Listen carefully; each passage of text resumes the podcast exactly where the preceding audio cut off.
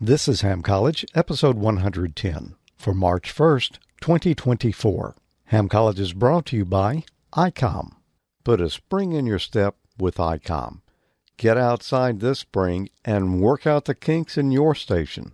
ICOM has the radio for you.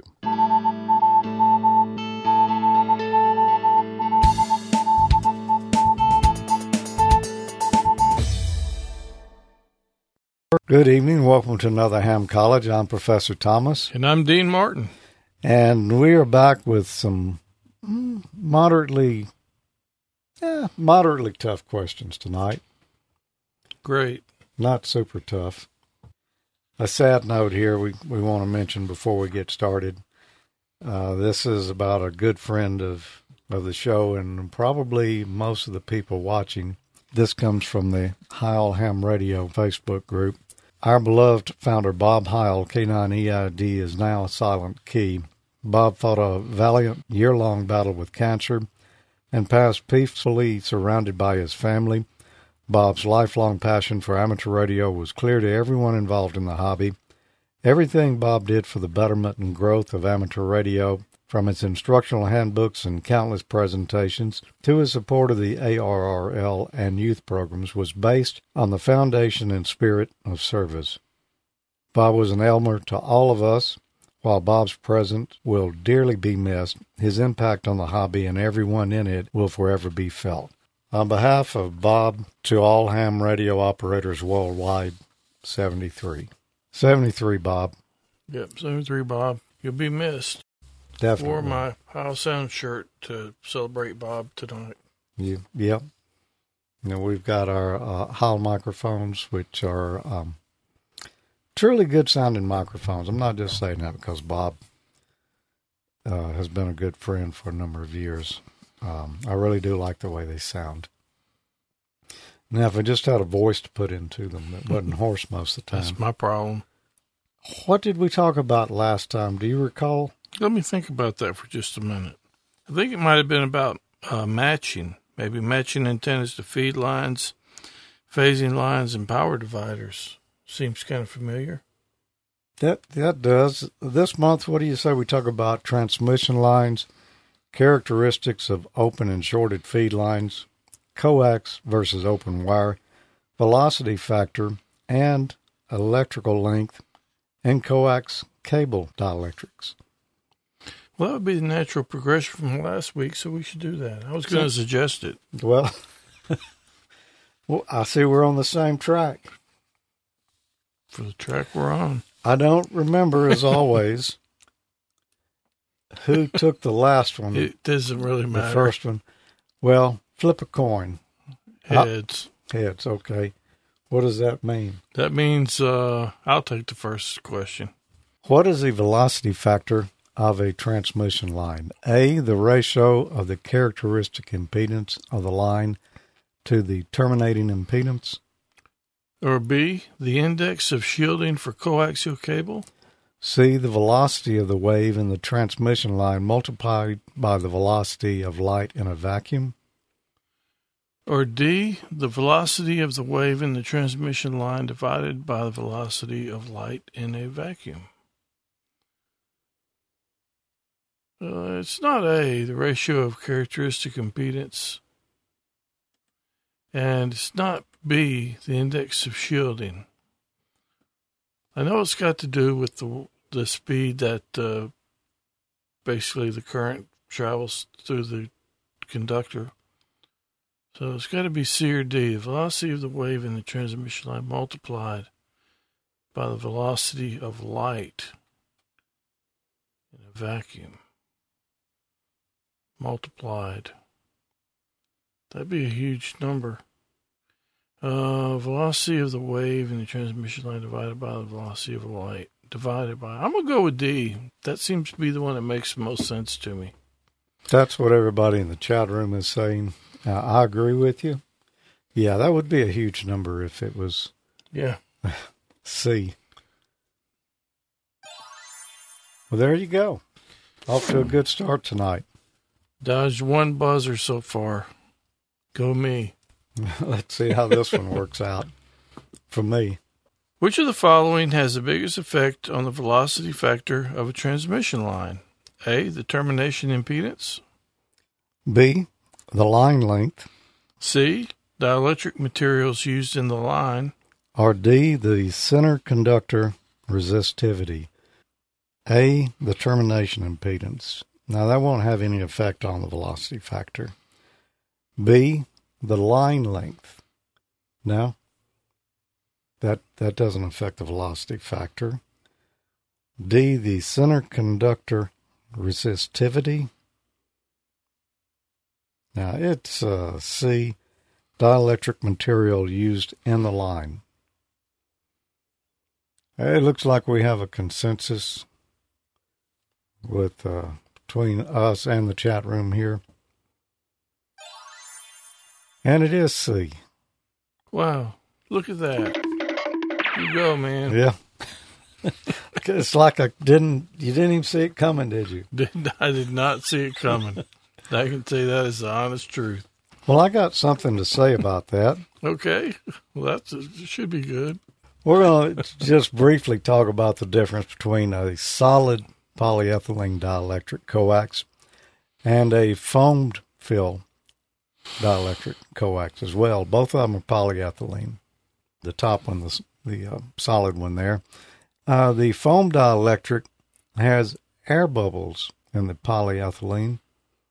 Like foam? Like foam. And it just so happens that these two cables, uh, the top one is a solid center conductor, the bottom one is a stranded, but that, that doesn't have any effect here. It's all about that dielectric material. The velocity factor of the solid polyethylene is 66%.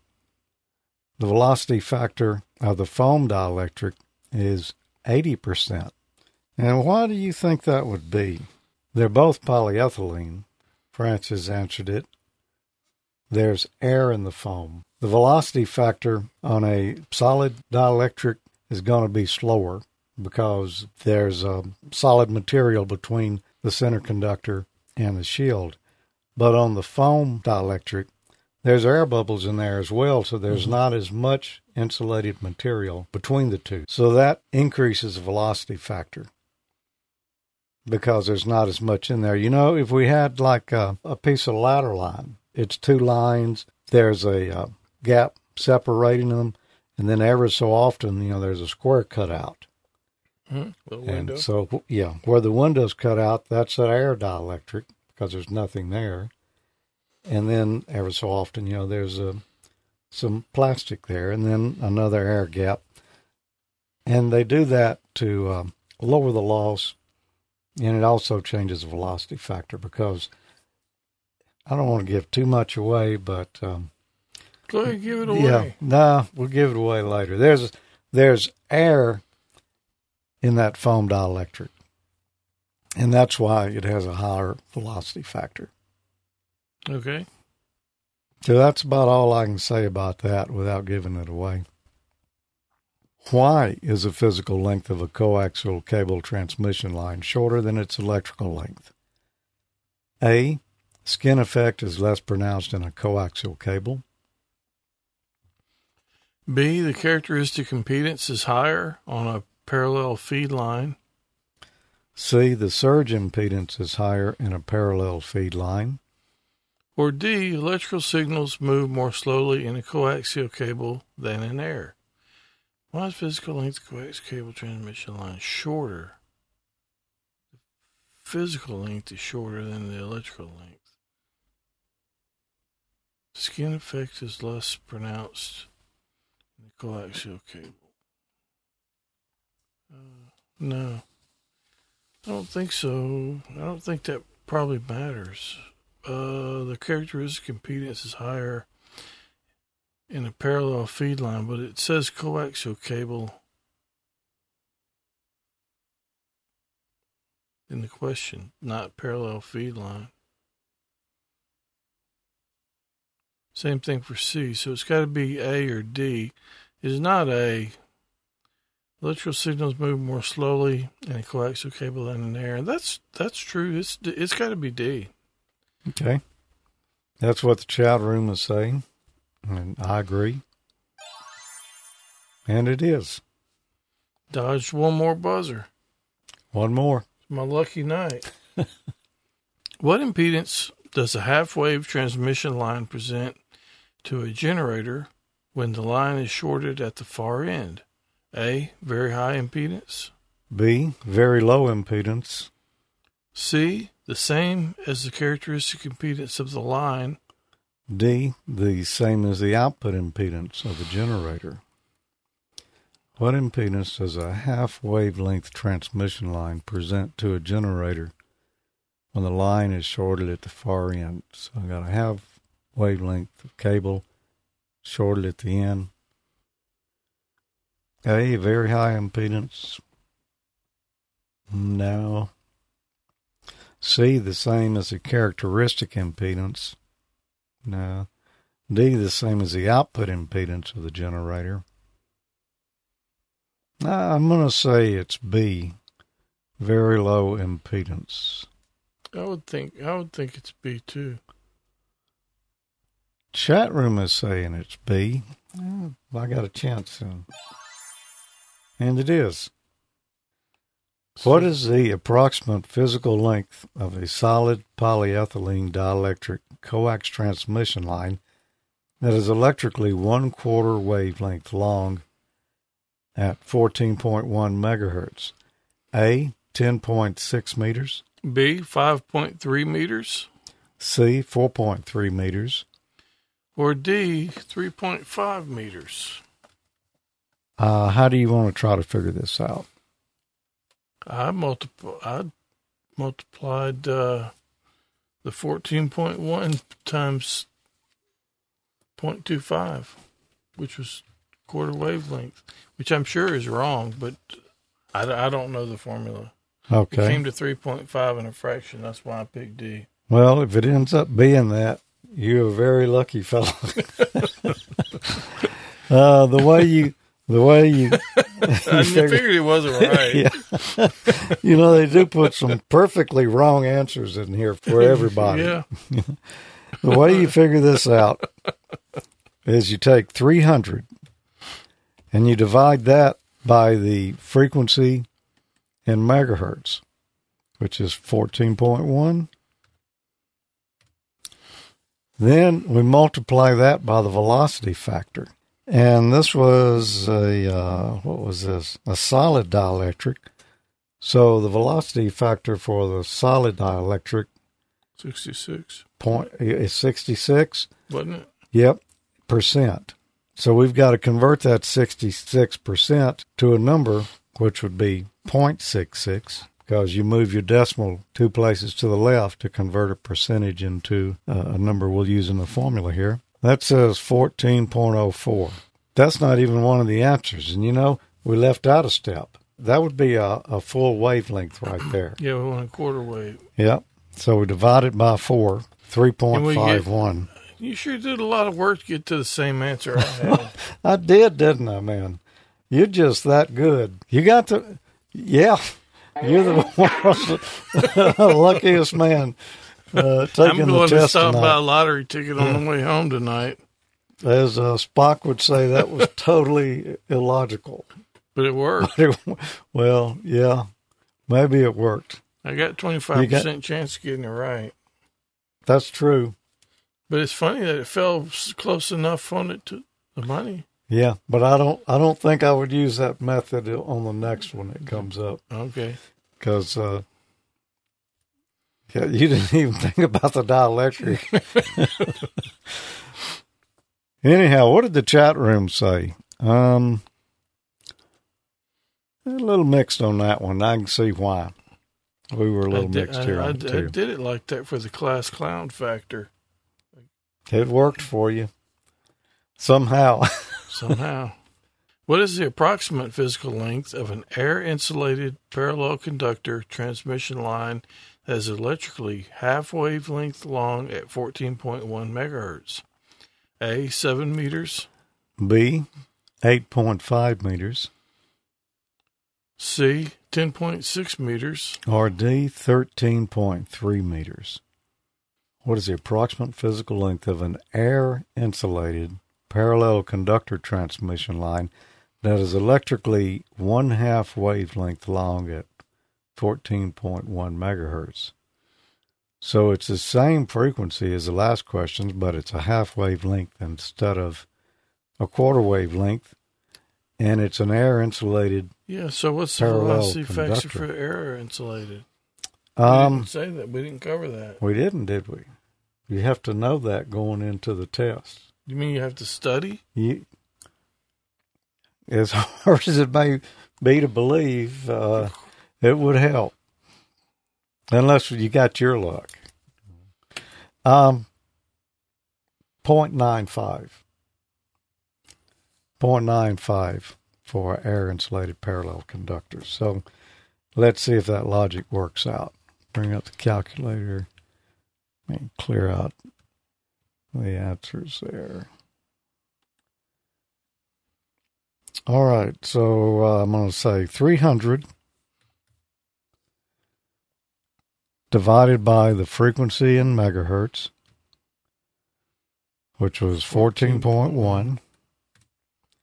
That gives us that number now times 0.95. times 0.95 gives us that, and it's And what was it a half wave? half length? wavelength. Half of that. Half of that. divided by 2. 10.1. So let's see if that is one of our choices. Sorry. 10.1 is not. 10.6 is the closest one there. So I'm going to say it is C. 10.6. Uh, mm, chat room's mostly saying C, but it is a little mixed there. And yeah, the velocity factor of the open line is the. Uh,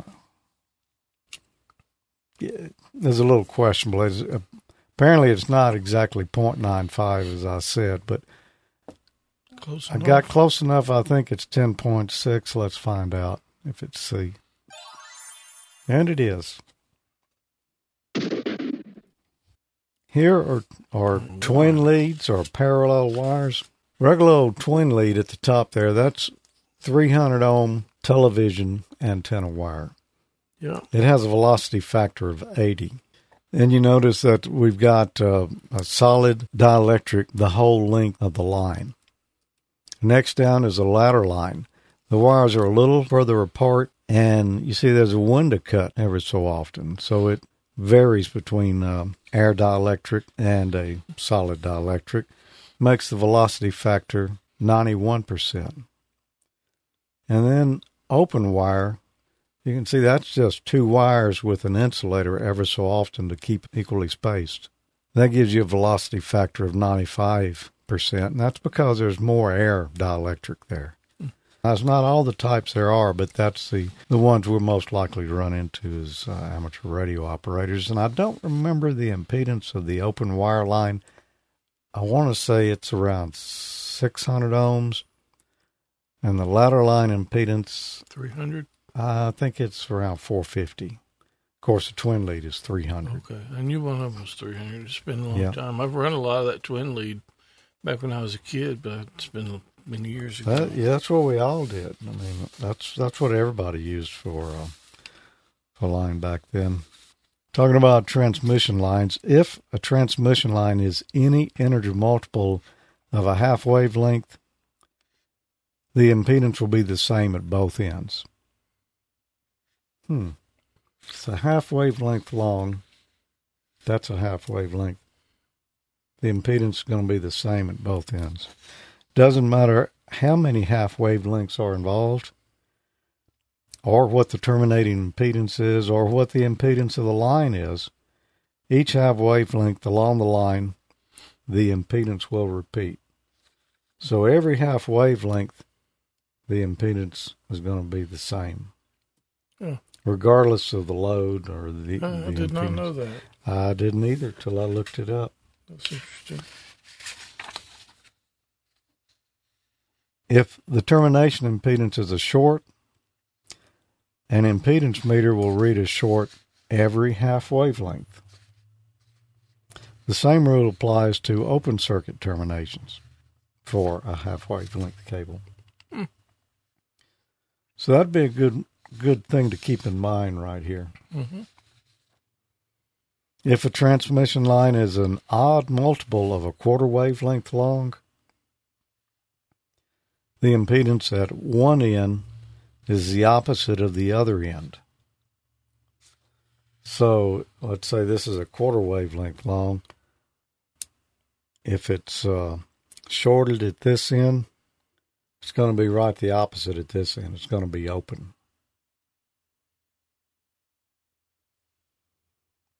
So, where for a half wavelength, the impedance is the same every half wavelength.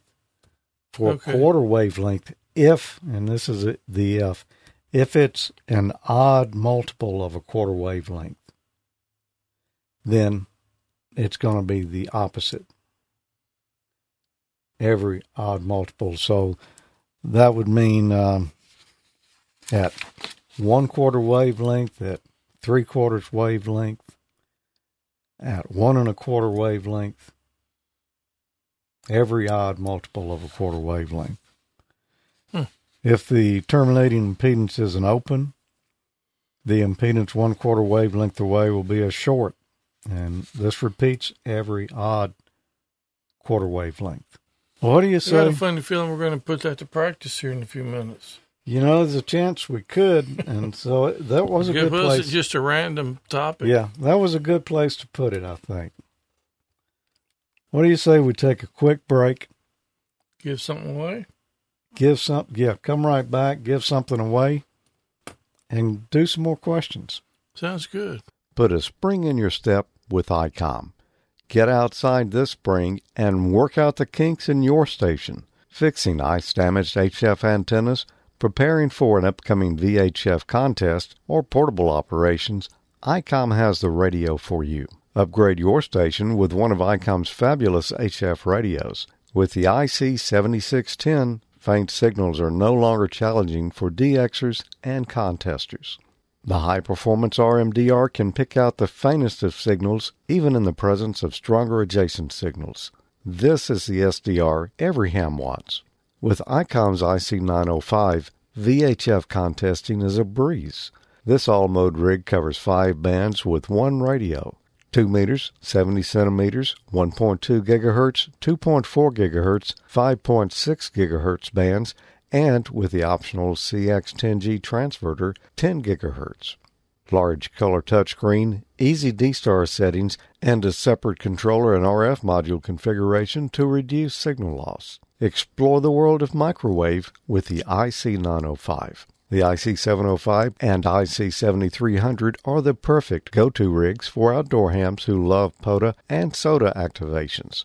Both radios feature a large touchscreen with real-time spectrum scope and waterfall for intuitive function and setting operations. The IC705 provides base station features and performance in the palm of your hand from HF to 50, 144, and 440 megahertz. The IC7300 is an industry first, using RF direct sampling in an entry level HF radio. If you're getting a head start on hurricane season, ICOM's IC7100, ID5100, ID50, or ID52 are the perfect traveling companions and should be on your Go Kit list. From high powered base stations to compact and travel friendly handhelds, ICOM radios offer in demand features and functions to keep you active on all bands, inside your shack, or out in the field. For more information about ICOM's amateur radios, visit icomamerica.com slash amateur today. You got something to give away here? Got this shirt. It's a really cool shirt, actually. The ICOM Ham Crew t shirt. It's got Ham Crew and ICOM on the front and on the back. If you would like to win that, all you got to do is send an email to hamcollege at amateurlogic.tv, and we're going to select a winner from a random drawing, like right now, because I forgot to do it before Yeah, the show. This is courtesy of ICOM America, by the way. I'm sure it's probably pretty obvious, but thanks to them for sponsoring this. They've uh, sponsored every one of the shows we've been on so far for Ham College, haven't they?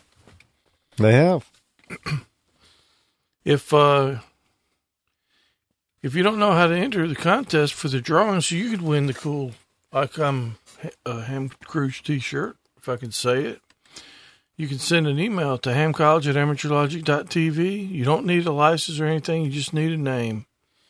Um, if you want to put a note in there, that's cool. We'd like to read them, but uh, it's not required. Every time we do the drawing, the queue gets cleared out and deleted. We don't. We do not harvest your email address. No one else gets it. It goes straight into the bit bucket. And Dev Null. I'm drawing a random number right now. Marcus Benjamin. There you go, Marcus. KE0FEI. Sent from my iPhone 15 Pro Max. Mm, So there. Congratulations, Marcus. Marcus Benjamin, you say? Marcus Benjamin. KE0FEI. How does ladder line compare to small diameter coaxial cables such as RG58 at 50 megahertz? A. Lower loss. B. Higher SWR. C. Smaller reflection coefficient. Or D. Lower velocity factor.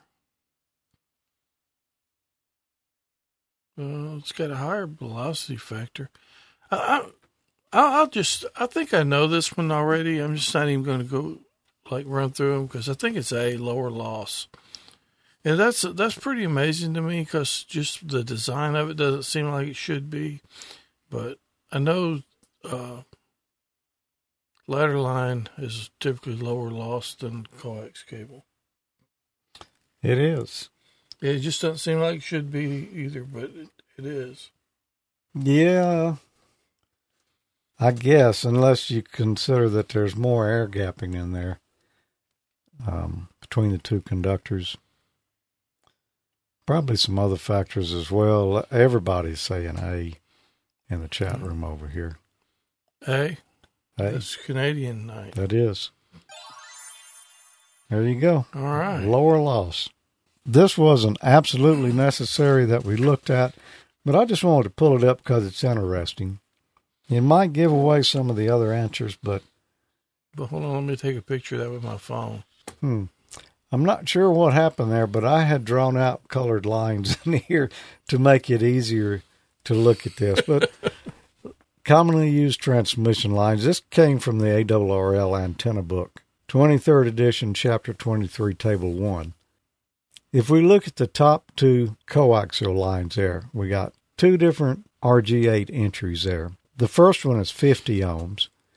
And if you look out under dielectric type FPE, that's foam polyethylene. The velocity factor is 82 uh, capacitance per foot. Uh, we'll we'll just skip over that and the outer diameter and all of that. Uh, 600 volts RMS. That's the maximum voltage before it could break down.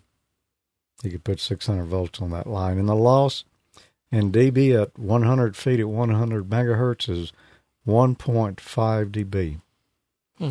All right, look at the other RG8, the second one there. It's 52 ohms, and we're talking about a, uh solid polyethylene dielectric here. The velocity factor is slower. It's 66. And that's as we discussed earlier because the foam has air bubbles in there. Mm-hmm. The solid dielectric is a lot more dense, and that lowers the velocity factor. Maximum breakdown voltage, though, is 3700 volts, way more. Wow, it's a huge difference. Yep, quite a difference. Uh, the loss, though, uh, 100 feet at 100 megahertz, 1.9. So between those two different choices of line there, there's some different reasons as to which you would want to pick out. You would think, well, I'd be better off with the uh, RG8 that's foam filled because it's lower loss and it has a higher velocity factor, but the breakdown voltage is lower. That means it couldn't run as much power on it, but it would have lower loss. So I might, depending on the application, I might choose the second choice there, the the solid dielectric, because it's got 3700 volts of uh, breakdown. But I'm going to have a little loss because I chose that. So let's look on down to the parallel lines. And we were talking a moment ago, we had some pictures of them there. The twin lead is 300 ohms. Velocity factor for it is 80. It is a solid dielectric polyethylene. The breakdown voltage RMS is 8,000 volts, which is higher. Of course, the twin leads, the two conductors are farther apart than they would be in a piece of RG8. Be one factor that would increase the breakdown voltage. The loss, though, is uh, better. At 100 megahertz, 100 foot is 1.1 dB. Ladder line 450 ohms, velocity factor 91. It can go 10,000 volts before it breaks down. And look at that loss, man, only 0.3. Wow. Yeah, I didn't know that uh, ladder line would be good at 100 megahertz, but apparently, uh, Yeah, yeah, it may be. Um, and the lines are, are farther apart. The two conductors are farther apart than they are in the coax or in the twin lead. So 10,000 volts. And then the open wire line, 600 ohms, 95 to 99 is the velocity factor range. 12,000 volts. They say it's no dielectric type. Uh, basically not because it's just uh, space insulators ever so far. 0.2 dB loss at 100 megahertz. So that's just some um, statistics there on different types of transmission lines. Kind of interesting. Cable TV line, that's, that's really low loss. Uh, yes, and that's what I'm using for my uh, dual band setup here. I don't have 75 ohms, though. I have 50 ohms. It's essentially the same cable, but it's going to be different because it's 50. Got the aluminum inside? Yeah. Really? Well, well, it's aluminum jacket. The center conductor is copper clad aluminum. Which of the following is a significant difference between foam dielectric coaxial cable and solid dielectric cable, assuming all other parameters are the same? A. Foam dielectric has lower safe operating voltage limits. B. Foam dielectric has lower loss per unit of length. C. Foam dielectric has higher velocity factor. Or D. All of these choices are correct. Let me look at this again. Which of the following is a significant difference between foam dielectric and solid dielectric, assuming all other parameters are the same? A. Foam dielectric has a lower safe operating voltage limits. That is true. We just looked at that chart. Foam's going to arc Yeah. over at a lower voltage.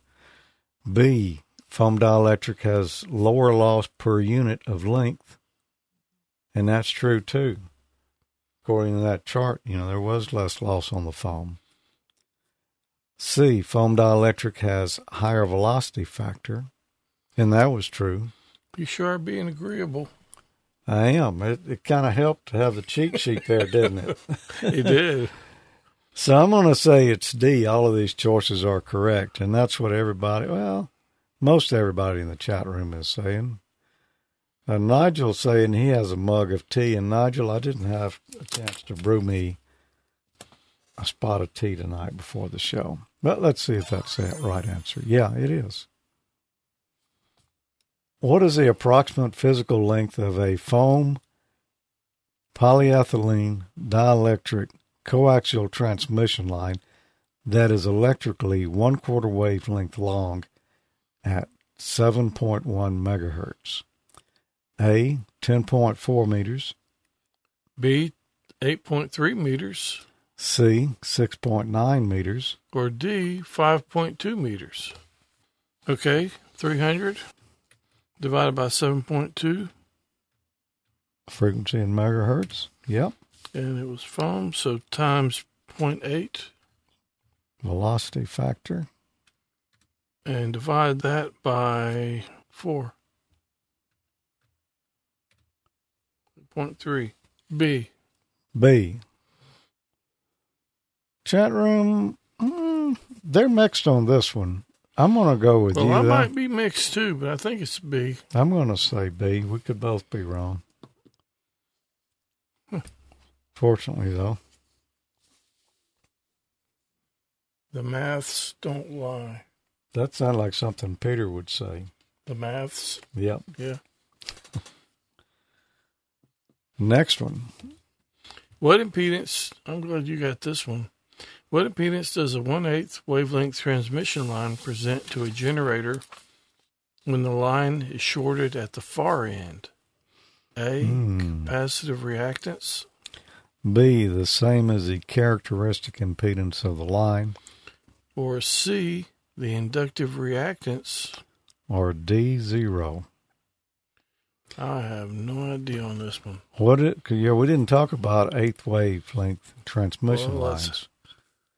What impedance does a one eighth wave transmission line present to a generator when the line is shorted at the far end?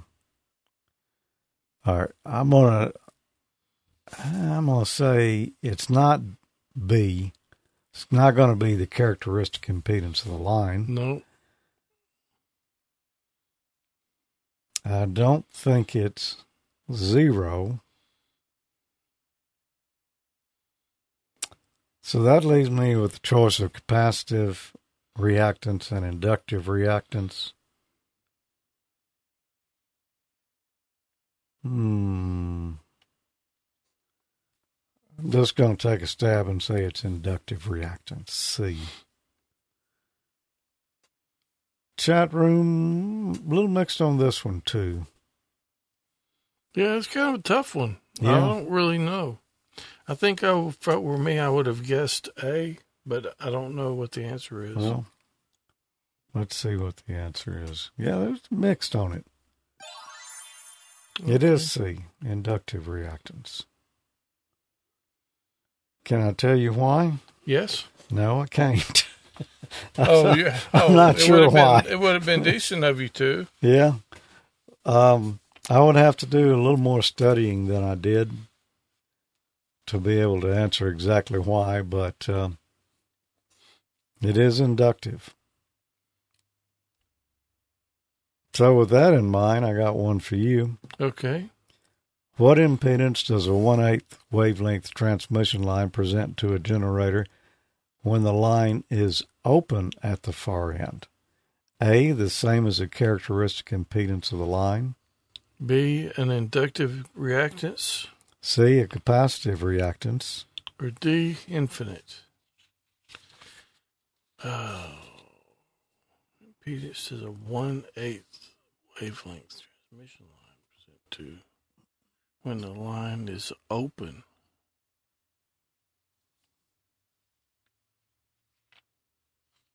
Well, since yours was inductive, I'm gonna go with C, capacitive reactance. Okay, I, I like your logic there. Well, I think I your mean- answer was kind of the, the your question was kind of the opposite of mine. Pretty much, yeah. so that's what I'm saying. Yeah, I, I like your reasoning. That looks like they're leaning toward C over in the chat room, Oh yeah, all the cool people are picking C.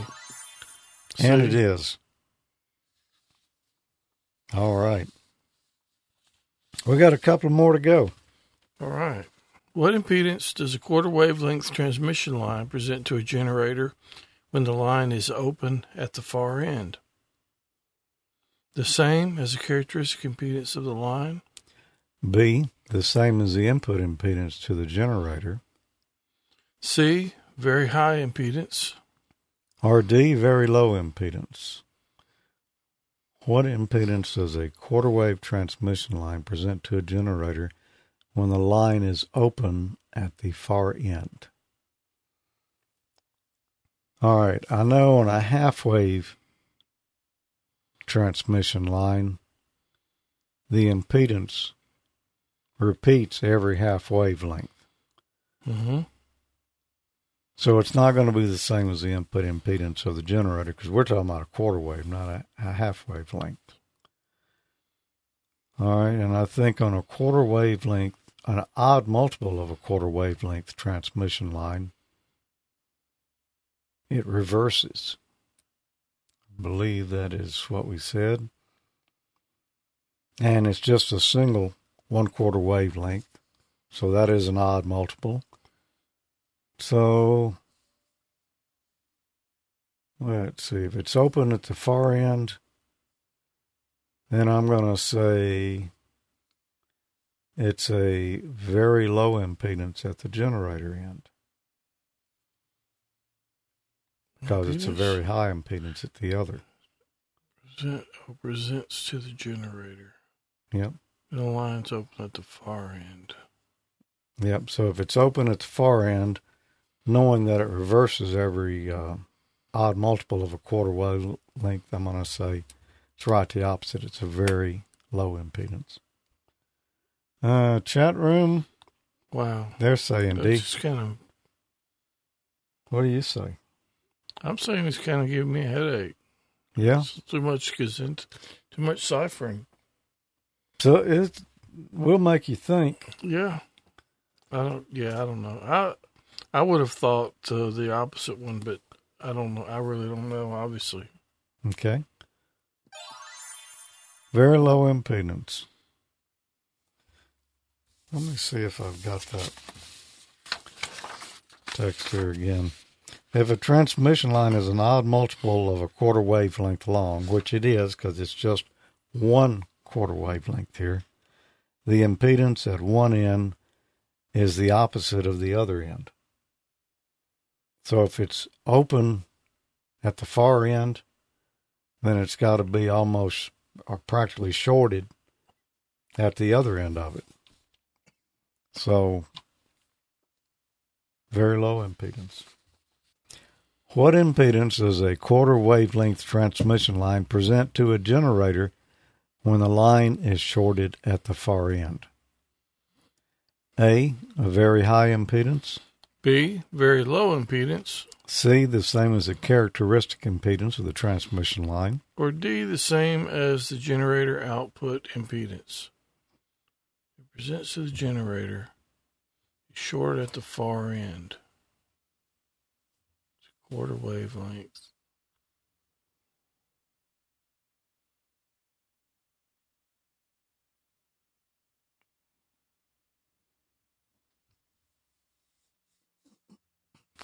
I think yours was low, wasn't it? So it's going to go with high impedance. And why do you think it's high? Because it's opposite of yours. That's not a Shorted and open. You, unless you were looking at my paper, you wouldn't know that. That is true. Because um, the other reason you said was, Well, it's a, it's a quarter wavelength mm-hmm. To the generator when the line is shorted. So it's shorted. That would be low, but it's but it flips, right? So Yep. so it's high. you're right. Yeah, I was just wondering if you knew why you Yeah, were right. that's why. Yeah. Chat room, everybody's saying, A. A. Is that like a Canadian A or a It's Fonzie? a Fonzie. A? Fonzie. time. Okay. No offense, Mike. This kind. A. Yeah. All right. That is all the questions for the night. What do you say we take a quick break, come back, visit with the chat room for a moment, and then uh, call it a lucky night? Okay. Talking about the uh, thumbs up, I saw a uh, something on the internet. So you know it's true Mm-hmm. that I think it was it wasn't the millennials. What was the next ones they call them? The Gen Zs or whatever. The next Okay. generation. But anyway, Yeah. that they think that they think that that's uh, to them. They think it's uh, like basically like a middle finger. They're wrong. Like, and it's, I, I know they're wrong. It's Um, the opposite of that. It- well- it's like a quarter wavelength. It's opposite of that. Uh, I'm going to get my butt whooped then because when I'm in a restaurant where I don't really speak the same language as the servers and they ask me, How is it? I just give them a thumbs up. but I mean, it, now wait a minute. That can't be right. I don't right. know if it's true. It was on the internet though. Because if you do a like on a video, you're doing a thumbs know up. that's actually what it was talking about. Well, They were talking about the uh well actually they're talking about the emojis when you text somebody yeah. and they say something you a thumbs up they like they think it's some of them think it's like uh basically telling them off. So that's like, like when you were saying uh, he's bad, you're really saying he's good. Yeah, I guess so. Yeah. Something like that. One decade you can be cool, the next you can be hot. You know, it's just, I don't know. The fire. Things flip around. We'll be right back. Around the 15th of each month, it's Amateur Radio's original and longest running video podcast, AmateurLogic.tv, with hosts George Thomas, Tommy Martin, Emil Diodene, and Mike Morneau. Roughly, here's what I have. The bottom trace here is ground. While the elements will jiggle some, they're actually not too bad. It's light. After putting it together, I decided to test everything, so I ran in 12 volts, and I'm measuring the output here. No, it's not too windy right now, Jim. It was yesterday. We're in the antenna switching matrix. Any one of our six broadcast transmitters could be connected to any of the 22 antennas. I personally am so thrilled that George got the special award. Well deserved, my friend. That's really cool. What about the Super Bowl, Emil? Did you go to the Super Bowl, or were you at home uh, operating that night? Tuning my amplifier, and oh, I lost power in the shack, and uh, went outside. The house lost power. the whole neighborhood went out for about 30 minutes. I, I don't know what happened. Wow. That explains a lot. Now we can take this and put it over inside our box. It's flush to the bottom. If we were to rotate, we can see that thing goes all the way through. So we'll have a hole in the bottom. What ammunition do you use in there? Uh, actually, you can use black powder. You can use um, WD forty. You can use you know anything combustible. Um, you just have to use the right quantity, and uh, we assume no responsibility for mishaps. Here's what it looks like after I've got them all soldered together and heat shrinked up. Okay, let's give it a try and see how it worked out. So there you have it, the hula loop. No, you can't null out the dogs barking. I have two thin film solar cells to run this. Looks like a little mini weather satellite, actually. And uh, I'm using uh, guitar string for the antennas. I particularly like that last one there. Twenty nine ninety nine. You can get a fifty foot garden hose extension cord combo. You Do not get cord wet. Now, most of these J poles are built with metal elements or tubing. Uh, the reason I chose wire for this one is the length of this particular one. So I wanted to hang it from the tree so I can hoist it up there. yeah. Go fishing. Well, we, we couldn't find the reel. Yeah. Is that what that is?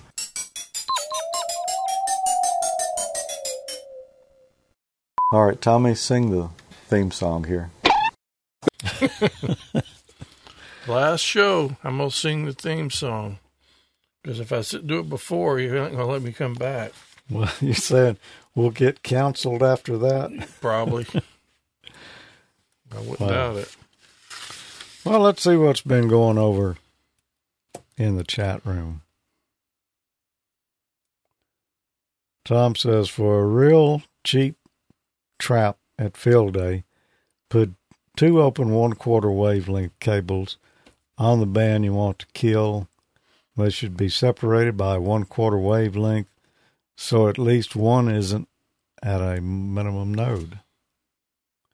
You know, that could have saved us a bunch of money, Tom, if we had known that a few years back because we bought filters.